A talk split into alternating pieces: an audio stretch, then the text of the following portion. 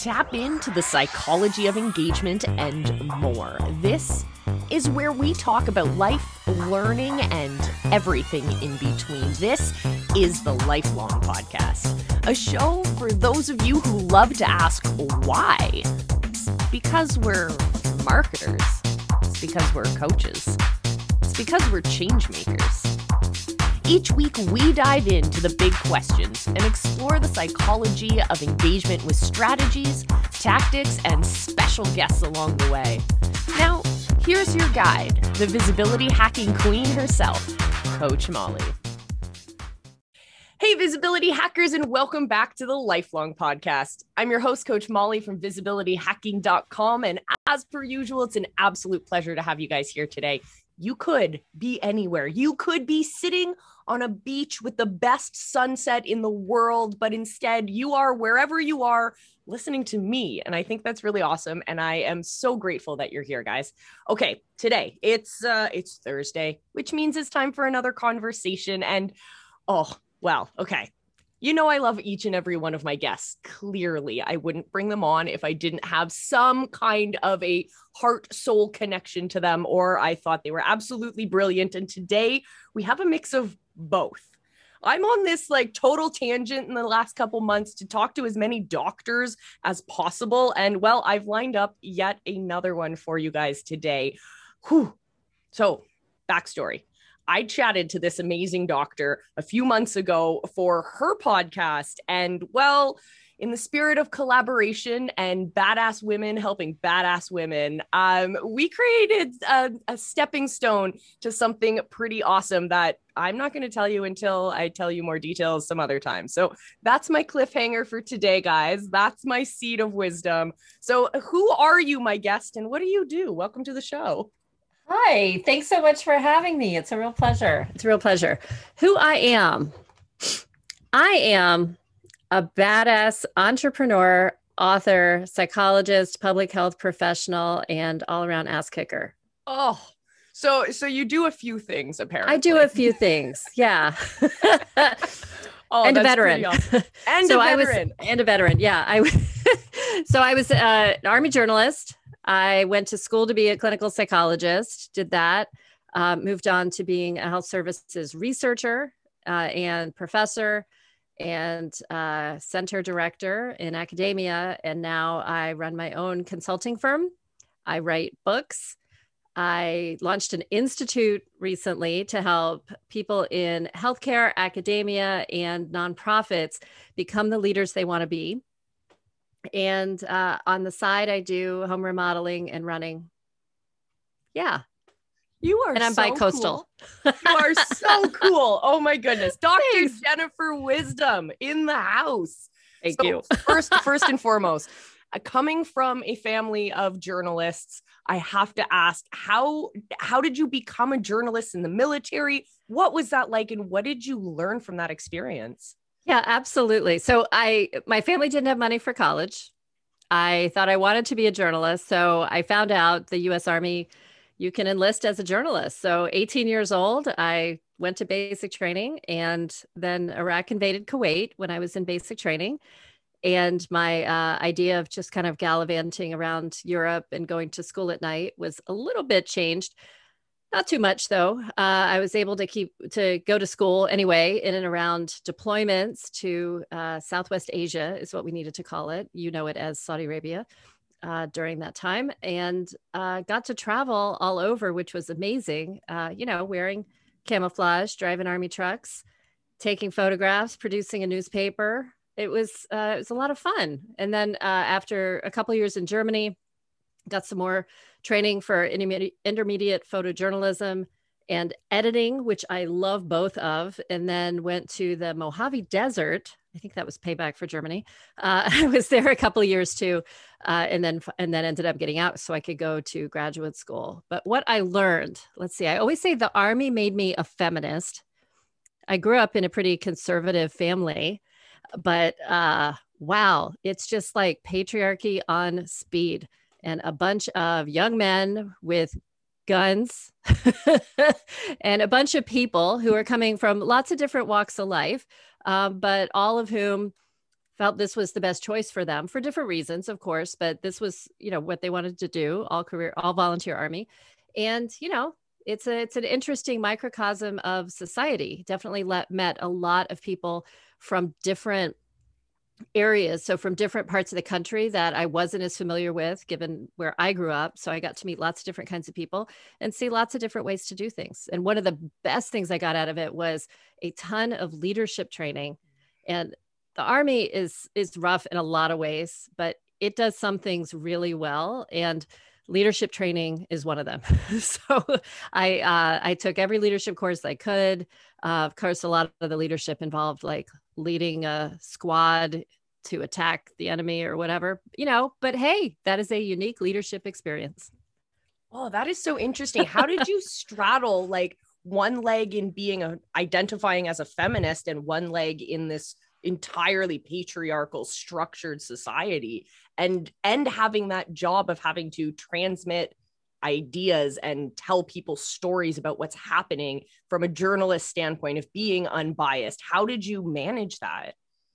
Well so, so that's a good question. So one is uh, you know i was i was worried that when i joined the army that i was going to get brainwashed or that i was going to lose my sense of self and definitely did not happen. In fact i think when everyone's wearing a uniform you become more of yourself mm-hmm. like it mm. becomes more clear who you are so i think i had that going for me the second is that my the journalist that I was with and that I served with tended to be, I think, a little more liberal bunch than a lot of the rest of the military. So that was that was interesting, and I had my own kind of cohort of people that made sense. And then um, finally, you mentioned about being an objective journalist. Yeah, the army doesn't really care about objectivity. Like that's not part of, you know, we're. It's not. I mean, it's it's nothing against them. Like my job was not to be an independent investigative journalist. Mm-hmm. My job was to write articles for military newspapers, and that's what we did. Like we're not there to investigate or dig up stuff. You know, we're there to write about.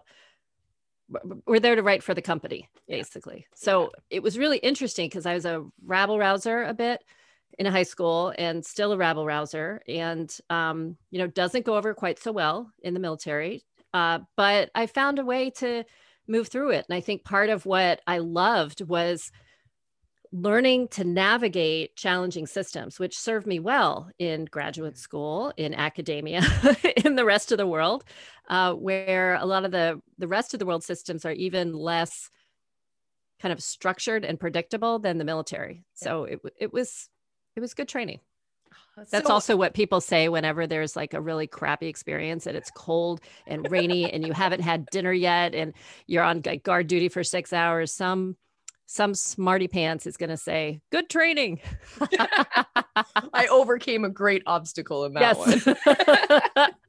so talking about obstacles and stuff what do, bringing your military experience and your psychology experience what do you tell yourself when you're going through big problems and big challenges either in your personal life or in your business life what do you what what goes through your head? What do you tell yourself and how do you move forward through the obstacles?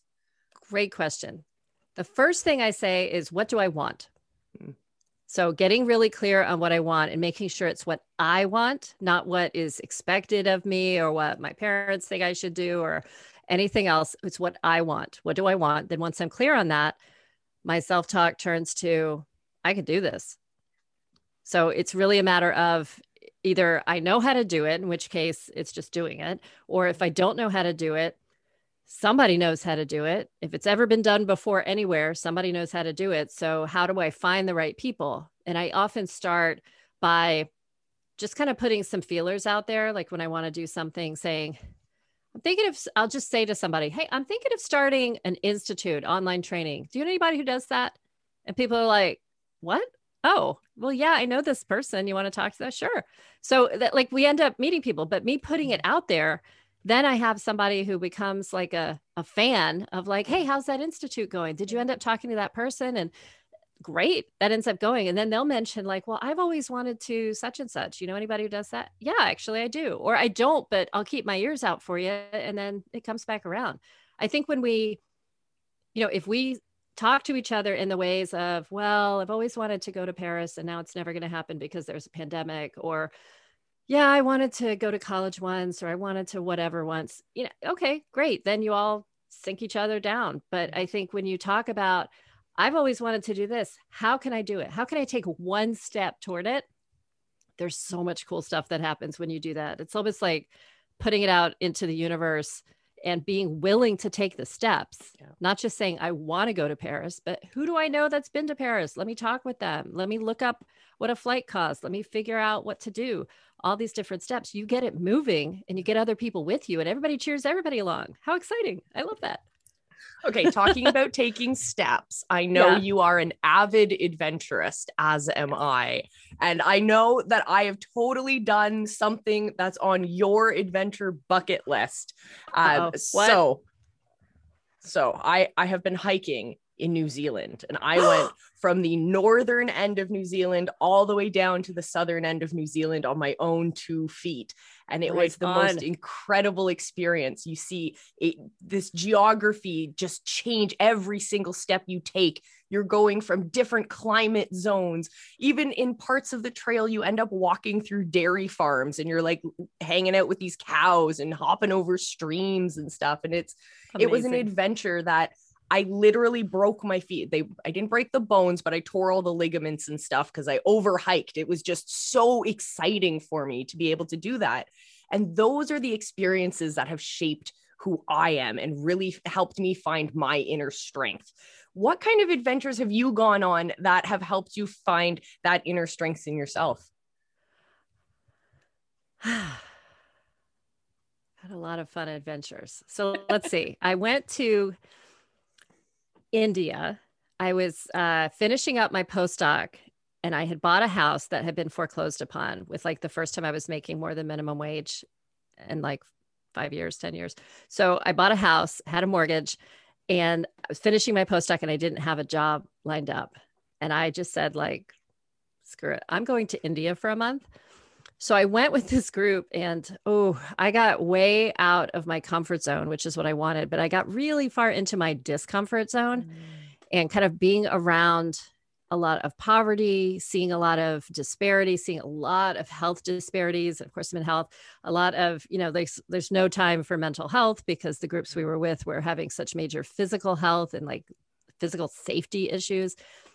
That taught me a lot. Like, I'm not uh, at least at the time. I mean, I was that was quite some time ago, 20 years ago, but it made me see what kind of a traveler I am when things are are tough. And I was I was okay, but I didn't like how cranky I got when I was physically uncomfortable. So I started working on that around how do I get better at that? And how do I get less cranky? Because there's no reason to go traveling and then just be cranky. Like that's no fun. Yeah. So uh, there was that one that I learned a lot from.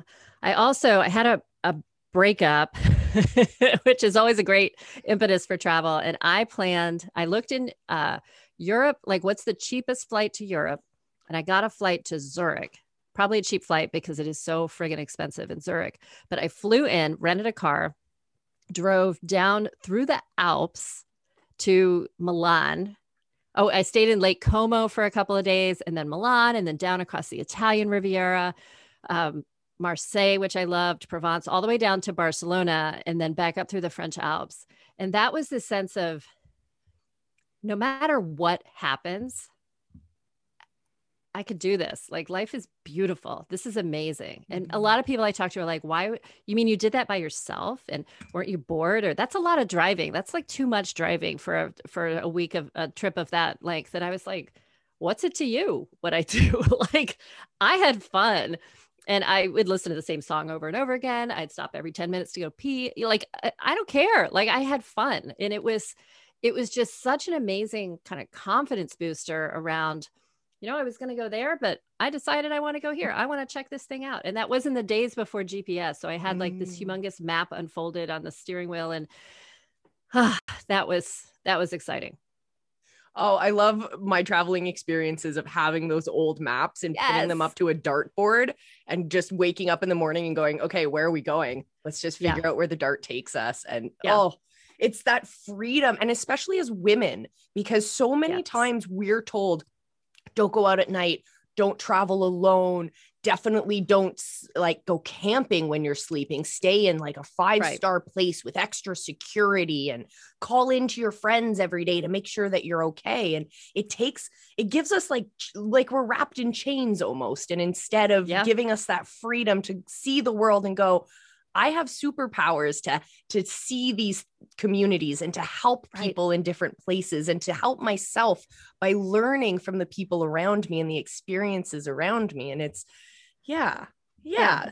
so and, what and would tell- you yeah yeah oh, i was just going to say tell telling us i mean obviously we need to everyone needs to be safe and you know mm. safeguard their valuables and not go running around naked and stuff in strange places unless that's what you want to do. But I think telling women they need to stay in and not camp and do these different things, that tries to make us responsible for other people's behavior. And I'm not okay with that. And if I get mugged, it is not because of what I was wearing or because I dared to leave the house at a certain time or anything else. It's because the mugger was mugging me. Like yeah. that, it's their behavior. And to me, what you're talking about is just even more of that patriarchal BS culture around how like women are responsible for protecting themselves because mm-hmm. men can't control themselves. Mm-hmm. Screw that.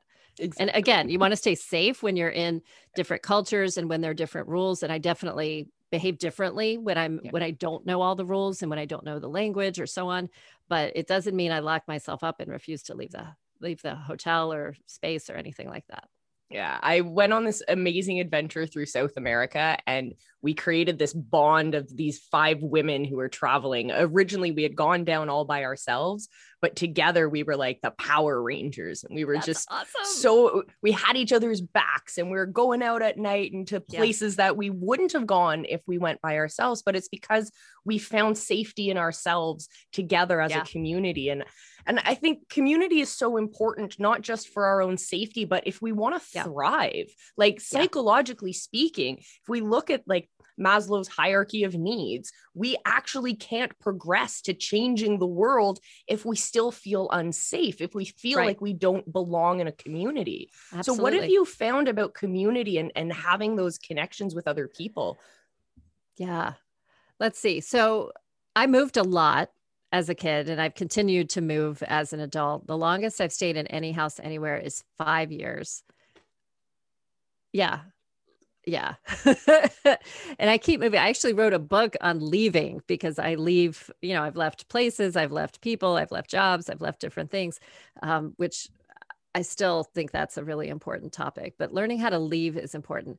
It's also kind of, especially during the pandemic, I've been learning how to come back so I lived in mm. Portland for nine years and then I moved to the East Coast for a while, New York and DC, and then back to New York. So I moved back to New York and then I moved back to Portland. And I'm kind of between New York and Portland with people that I've known, I knew 20 years ago. And then I moved away about 12 years ago and now I'm back. And I think part of what I missed growing up, moving all the time, was that sense of community. So it's been really exciting to me to build that wherever I go. And thankfully, because of technology, we don't have to just write paper letters anymore, but because of you know WhatsApp and everything else, we can stay in touch. And whenever I travel, more times than not, I know somebody there, so I can we can catch up and have lunch or have coffee or something. And and that that's amazing. And it's mm-hmm. creating a community that's not limited by geography.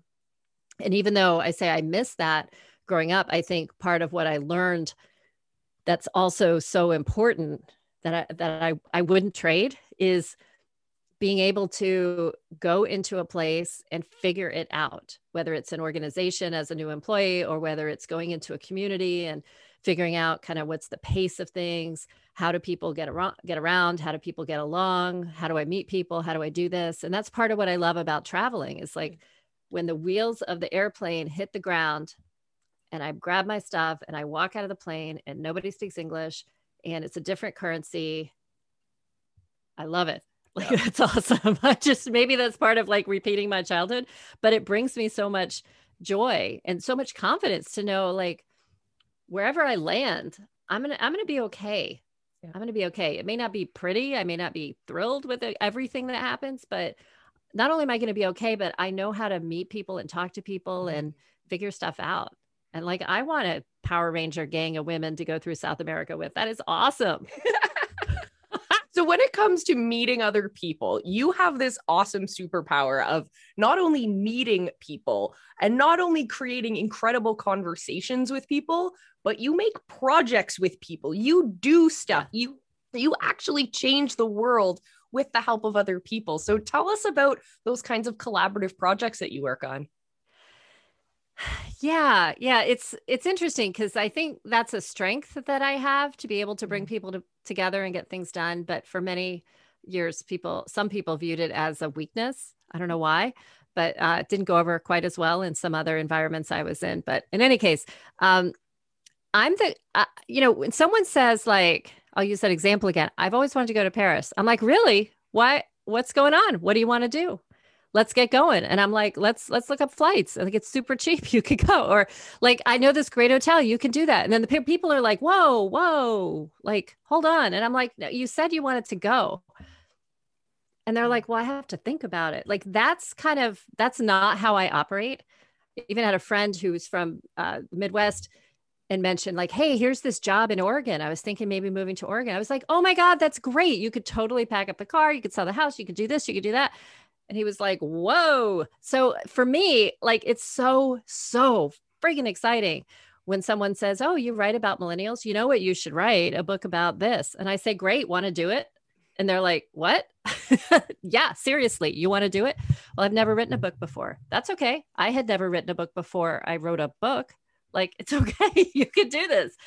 And I just, I love doing that and finding ways where I can work with people on I provide my expertise, they provide their expertise. I do a lot of the project management and keep us going and cheerleading and like we got this. And it's so it's so fun not only to produce something but to see their excitement and their pride in like oh we actually did this. And i'm like yeah see that's the thing. When you say what you want to do and then you do it it gets done. Like and somehow I I know other people have different experiences with that, or you know maybe people say things that they don't really want. I, again, I don't understand that, but that's what I do.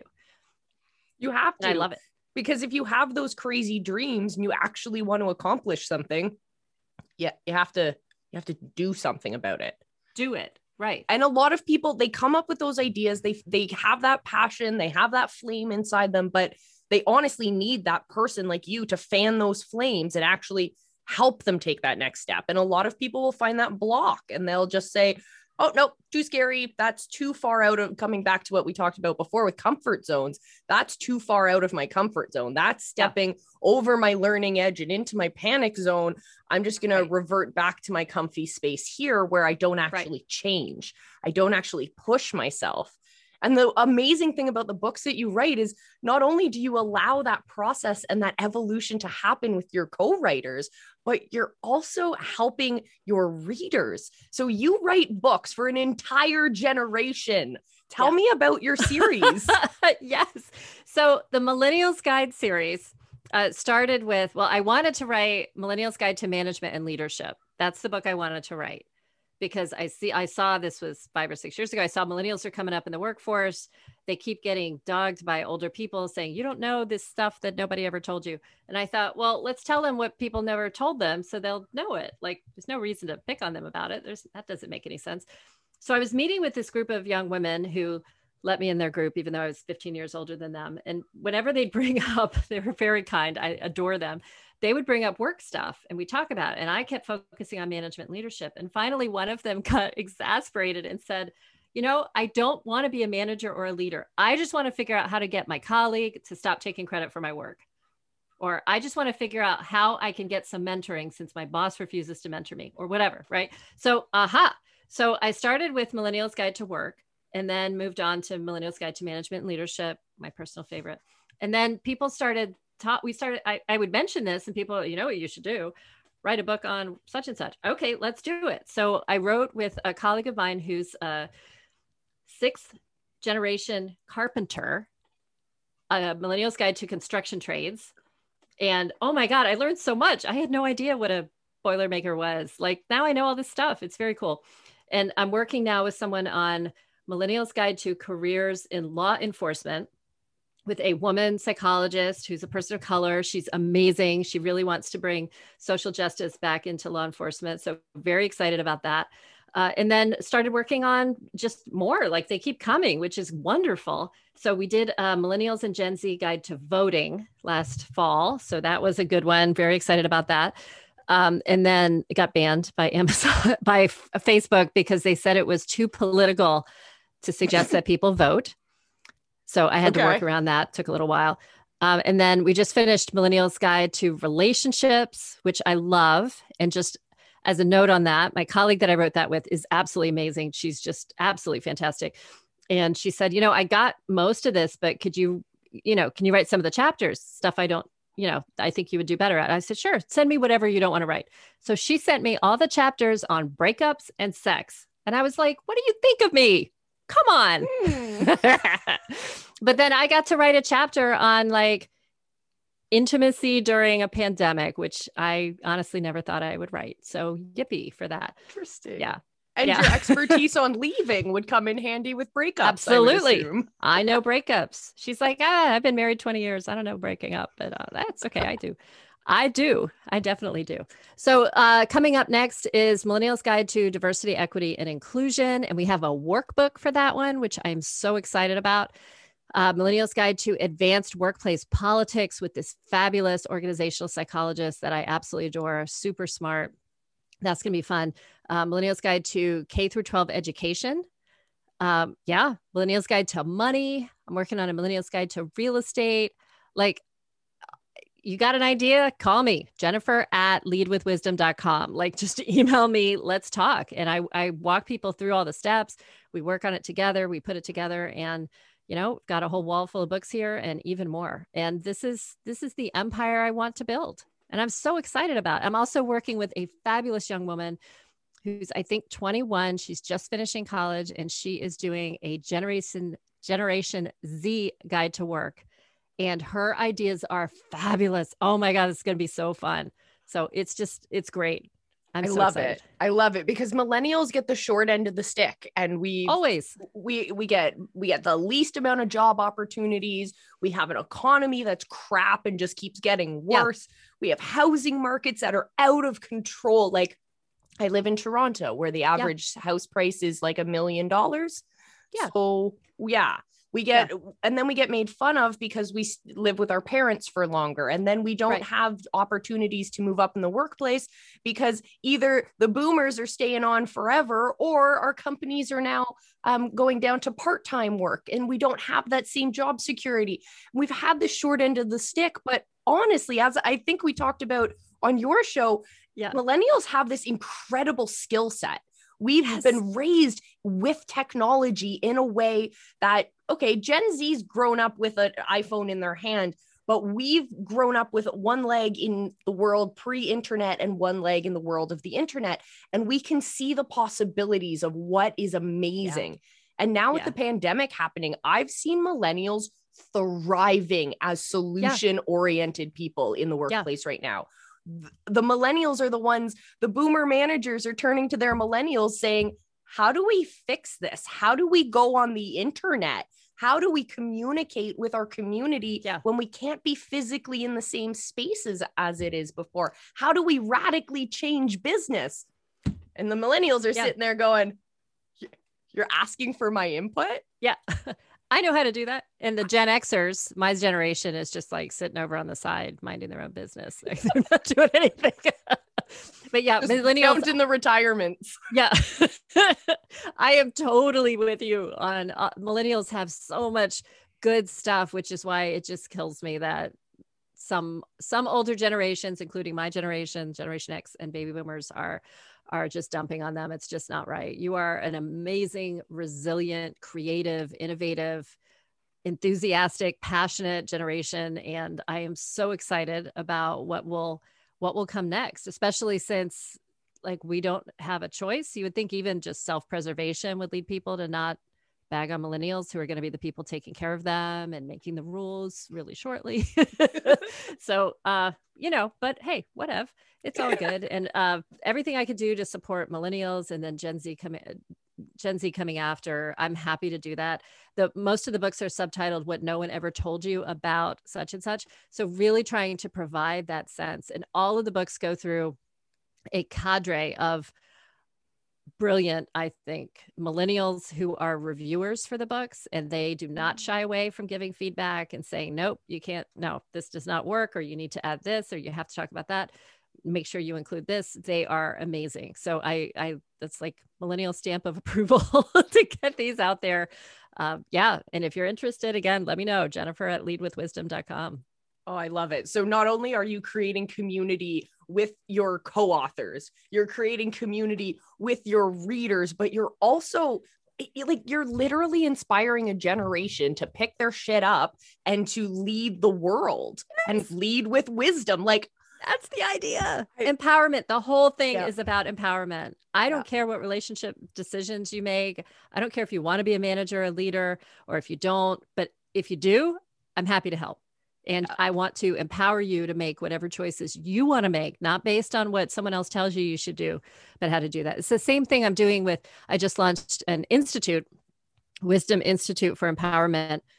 I, I had I didn't use my name for like years and years, and now I'm like, screw it, I got a good name, I'm going to use it. So, Wisdom Institute for Empowerment. It's for people who are early and mid career, healthcare, academic, nonprofit, kind of working in any of those areas, and it's designed to help them be the leaders they want to be and it's a, a year long program. You could take as little or as much as you want and it's more than a hundred uh, topics a hundred topics that there's video there's worksheets there's uh, weekly networking meetings there's a whole bunch of stuff in there. And again it's all about empowering people to bring their gifts to the world in whatever way they want to Oh, I love it. I love it. And to be an amazing leader, you don't have to be the loudest person. You don't need to be the person at the front of the the line all the time. Right. And when I teach about leadership, I love to use the example of a wolf pack, where if you look at a, a pack of wolves, a multi-generational pack of wolves, the leaders in the front are actually the oldest, most fragile, and slowest members of the community. They're the ones who are going to set the pace for everyone else. And the strongest of the leaders are those who are in the back. They're the ones making sure your whole team is moving on, everyone stays together, and you leave no one behind. Leadership isn't about being the loudest or the flashiest or the most in your face. It's about being consistent. Right. It's about loving your people and serving your community and really being focused on those missions. If we come all the way back to the beginning of our chat today, when you talked about setting goals being the first thing, it's asking yourself, what do I actually want to accomplish? Yeah. If you keep that in your head, my friends, that is how you're going to proceed forward, no matter how big your community is. If it's just yes. you at first and you're that lone wolf trudging your way through the forest, or if you have this thriving, huge community of people around the world, my friends, lead with wisdom. you totally got this. I love it. I love it. And also, just to clarify, in case there's any question, you don't need to be a dude, you don't need to be white, you don't need to be wealthy, you don't have to have a degree. You can make leadership, you can become a leader anywhere, anytime about anything. Find something you're passionate about, start persuading other people to care about it, and start doing stuff. That makes you a leader. Yeah. Absolutely. Oh, so how can people get into your world? How can they hear your podcast? How can they read your books? Tell us everything. Sure, sure, sure, sure. So, leadwithwisdom.com is my website, and there's inst- information there about the books, about the Institute, and about my podcast. The podcast is called Millennial Wisdom. And I interview millennials about, like you, about all the amazing things that you're doing. And I have yet to find a millennial that doesn't have at least one, usually more side hustles so totally blowing the stereotype of millennials as lazy out of the water every time. so Millennial Wisdom is the podcast, Lead with Wisdom is the website. And then I have the Millennials Guides are available on Amazon and, and everywhere. And then uh, the Wisdom Institute, you can get the information on the website. It's just getting started. And uh, I am so thrilled about this. It's like, it's me talking to people. Like everyone is a sermon of like, you can do this, whatever the topic is you know here's how you can be you can assert your authority. You can be a boss at work. Here's how you can do this. Here's how you can do that. And i'm so excited about it. Yes. And you can be a boss without trampling on others. It's this exactly. wild idea. Yeah Crazy i know Who would have thunk? It's the world is changing, and I am so amazed and excited and honored to be a part to play my small part in kind of helping things move forward. And someone asked me like what's your big goal here? Well my big goal is to help empower millennials to do whatever they want to do. I want to make millennial a good thing.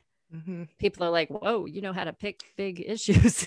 Yes i do but i want it to be a good thing. I want people to be proud to have come through 9-11 and pandemic mm-hmm. and recession and all this craziness and to have come of age at the millennium. Like that's so exciting that's so exciting so really want to help people feel pride in who they are that's yeah. amazing and yeah. pride in what you can do and the ways you can make the world a better place yeah. And even when the world feels like all the weight is on your shoulders and you feel small and insignificant, you can still make huge change. Like I, Absolutely. I'm obsessed with tattoos. I, I have quite a few.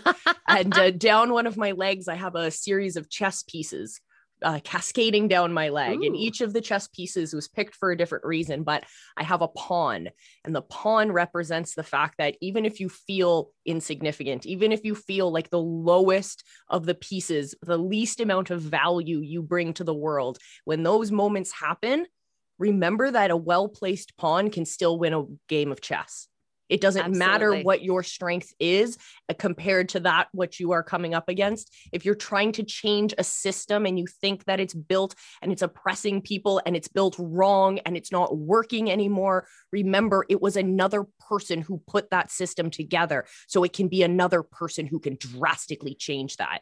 And it right just all it takes is knowledge, it takes accountability, and it takes that will and the perseverance to actually make those changes. And your books are the SOPs, they are the guides, they are the field guides to getting this shit done, my friends. If you're working in big business, if you're working in small business, if you're working for yourself in the construction trades or law enforcement or whatever, if you see a better world out there and you just need the few little tips, the tricks, the knowledge to get it done, we got the books for you. Crazy. Like the tools are out there for you guys to dismantle these houses and rebuild them to great palaces that help everyone do better. And I'm totally. I'm so excited that I'm part of your community. Thank you. Thank you. Me too. Me too. This is great. We're going to do we're going to continue to do great things together. Absolutely. Any last words for our audience before we sign off today? I just want to share that whatever it is you're struggling with, whoever is listening, whatever you're struggling with, you're not alone and you can get through this. There are people out there who want to help you. Find them. Write me. I'm happy to talk with you. But absolutely, you can do this and you're here for a reason. So figure it out and go make good in the world. Oh, I love it. I just got goosebumps. Oh, Dr. Jennifer Wisdom, thank you so much for joining us today. It's been an absolute blast. My pleasure. This was wonderful. Thanks so much for having me. No problem. And for those of you listening at home, make sure you go hang out with Dr. Jennifer Wisdom, check out her podcast, go through every single episode until you find my episode, and then watch all the rest of them as well, because they're amazing, amazing people she brings on, amazing information out there. And it's an it's a community you want to be part of. If you actually want to change the world for the better, my friends, this is the jet fuel you need in your movement. Guys, thank you so much for joining me. I'm Coach Molly from visibilityhacking.com. I will see you in our next episode. And until then, go change the world, be excellent to each other, and remember that I love you.